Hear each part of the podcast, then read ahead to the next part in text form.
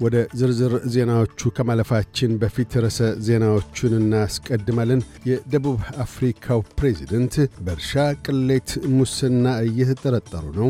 የፊንላንድ ጠቅላይ ሚኒስትር የአውስትራሊያን ሽርካነትና ድጋፍ አወደሱ። ሞሮኮ ሁለተኛ አፍሪካዊት ሀገር ሆና ለዓለም ዋንጫ ጥሎ ማለፍ አለፈች። የሚሉት ግንባር ቀደም ርዕሰ ዜናዎቻችን ናቸው።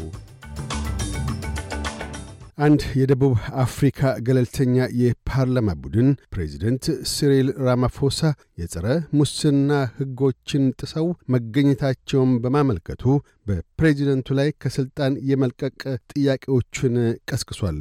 በ2018 ጸረ ሙስናን የምርጫ ዘመቻ አጀንዳቸው አድርገው ለፕሬዚደንትነት የበቁት ራማፎሳ በ2024 ዳግም እንደሚወዳደሩ በስፋት የሚጠበቅ ቢሆንም የእርሻ ቅሌት የሚል ቅጥያ የተሰጠው ሙስና ከወዲሁ ግለቱን ጨምሮ መለብለብ ጀምሯል።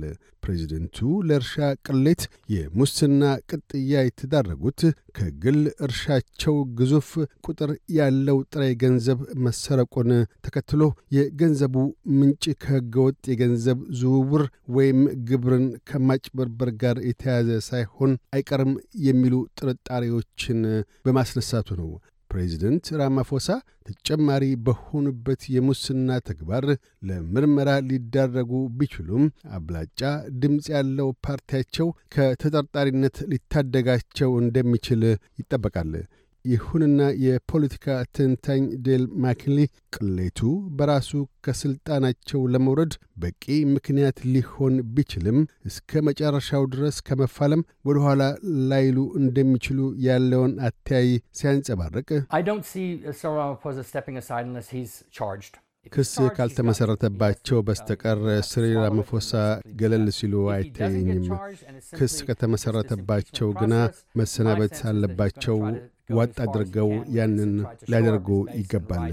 ክስ ካልተመሠረተባቸው ግና ያን ላያደርጉ ይችላሉ። የእኔ ውስጣዊ ስሜት የሚነግረኝ ጉዳዩን አሌ ለማለት ደጋፊዎቻቸውን አነቃቅተው እስከ ቻሉ ድረስ መግፋት ነው። ልሰሳት ይችላለሁ። ይሁንና የፖለቲከኞች የመጀመሪያ ውስጣዊ መንፈስ እንዲህ ያሉ ነገሮችን ተገዳድሮ ማለፍ መቻል ነው ብሏል። ሳና ማሪን የአውስትሬልያን በመጎብኘት የመጀመሪያዋ የፊንላንድ ጠቅላይ ሚኒስትር ሆኑ።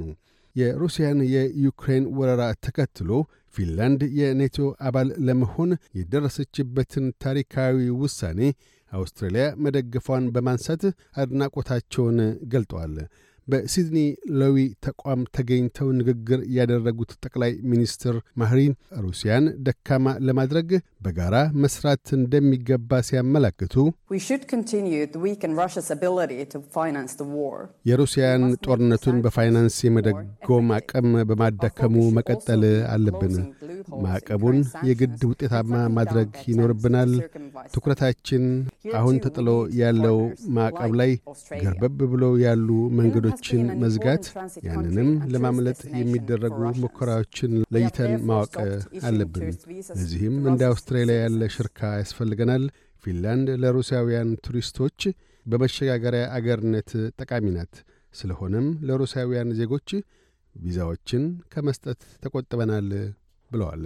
የፊንላንዷ ጠቅላይ ሚኒስትር ከአውስትሬልያ ጠቅላይ ሚኒስትር አንቶኒ አልቤኒዚ ጋር ተገናኝተውም ተናግረዋል። ሁለቱ መሪዎች የሚያጋራቸው የአየር ንብረት ለውጥና የሥነ ሕይወት ዝንቅነት ጠቀሜታም በተመለከተ አበክረው ተናግረዋል። በሽብር ተግባር ተጠርጣሪ የሆነው እስላማዊ ስቴት አባል ከቱርክ ወደ አውስትሬልያ ተልኳል። የሜልበርን ተወላጅ የሆነው ኒል ፕራካሽ ከቱርክ ወደ ዳርዊን በመንግሥት የኪራይ አውሮፕላን ዳርዊን አውስትሬልያ የገባው ዛሬ ዲሴምበር ሁለት ነው። የ31 ዓመቱ ፕራካሽ ጉዳዩ በሜልበርን ፍርድ ቤት ከመታየቱ ቀደም ብሎ በዳርዊን ችሎት ለሽብር ክስ ሰሚ ይቀርባል። ግዙፉ የጋዝ ኩባንያ ሳንቶስ የቲዊ ደሴቶች የጋዝ ቁፈራ ፕሮጀክቱን ለመጀመር የወጠነው እሳቤ ውድቅ ሆነ። ኩባንያው ቀደም ሲል ከሰሜናዊ ምዕራብ ዳርዊን 265 ኪሎ ሜትሮች ርቀት ላይ ያለውን የባሮሳ ጋዝ መስክ ቁፋሮ ለማካሄድ ቢወጥንም የባህር ማዶ ኩባንያ የጋዝ ቁፋሮ እንዳይካሄድ በሚያግደው ድንጋጌ መሠረት ተገቶ ቆይቷል። ሆኖም አቤቱታውን ለፌዴራል ፍርድ ቤት ያቀረበ ሲሆን ፍርድ ቤቱም ጉዳዩን መርምሮ ይግባኙን ውድቅ አድርጓል። ሞሮኮ ሁለተኛ አገር ሆና ለዓለም ዋንጫ ጥሎ ማለፍ ውድድር አለፈች። የሞሮኮ ብሔራዊ ቡድን ኳታር አልቱማማ ስቴዲየም በተካሄደው ግጥሚያ ካናዳን ሁለት ለአንድ በመርታት ለጥሎ ማለፍ ውድድር አልፋለች። ግቦቹን ያስቆጠሩት ሐኪም ዘይክና ዩሱፍ ኢን ናስሪ ናቸው። ሞሮኮ በዓለም ዋንጫ እግር ኳስ ታሪኳ ከ1986 ወዲህ ለጥሎ ማለፍ ስትበቃ ይህ ሁለተኛ ጊዜዋ ነው። በሌላ በኩል ጃፓን ስፔንን ሁለት ለአንድ አሸንፋ ለጥሎ ማለፍ በቅታለች። በዘንድሮው የፊፋ ዓለም ዋንጫ በለስ ያልቀናው የጀርመን ቡድን በኮስታሪካ አራት ለሁለት ተረቶ ከዓለም ዋንጫ ለመሰናበት ግድ ተሰኝቷል።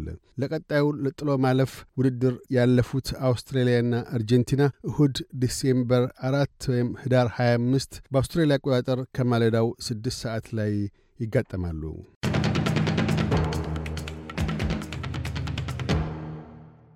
በዚሁ ወደ ውጭ ምንዛሪ ተመን ስናመራ አንድ የአውስትራሊያ ዶላር 65 ዩሮ ሳንቲም ይመነዘራል። አንድ የአውስትራሊያ ዶላር 68 የአሜሪካ ሳንቲም ይሸርፋል። አንድ የአውስትራሊያ ዶላር 36 ኢትዮጵያ ብር ከ08 ሳንቲም ይዘረዘራል። ቀጥለን የነገውን የአውስትሬሊያ ዋና ዋና ከተሞችና የአዲስ አበባን አየር ጠባይ ትንበያ እናሰማለን። ፐርዝ ፀሐያማ ይሆናል። ዝቅተኛ 14፣ ከፍተኛ 26። አድላይድ ፀሐያማ ሆኖ ይውላል። ዝቅተኛ 17፣ ከፍተኛ 33። ሜልበርን በከፊል ደመናማ ይሆናል። ዝቅተኛ 12፣ ከፍተኛ 30። ሆባርት በአብዛኛው ፀሐያማ ይሆናል። ዝቅተኛ 10፣ ከፍተኛ 25። ካንብራ በከፊል ደመናማ ይሆናል። ዝቅተኛ 9፣ ከፍተኛ 27 ሲድኒ በከፊል ደመናማ ይሆናል። ዝቅተኛ 15 ከፍተኛ 24 ብሪስበን ብራ ይሆናል። ዝቅተኛ 16 ከፍተኛ 25 ዳርዊን ፀሐያማ ሆኖ ይውላል። ዝቅተኛ 25 ከፍተኛ 35 አዲስ አበባ ፀሐያማ ይሆናል። ዝቅተኛ 9 ከፍተኛ 23 እያደመጡ የነበረው የ SBS አማርኛ ፕሮግራምን ነበር። የፕሮግራሙን ቀጥታ ስርጭት ሰኞና አርብ ምሽቶች ያድምጡ። እንዲሁም ድረገጻችንን በመጎብኘት on demand እና በ SBS mobile app ማድመጥ ይችላሉ። ድረገጻችንን ኤስቢኤስ ዶት ኮም ዶት ኤዩ አምሃሪክን ይጎብኙ።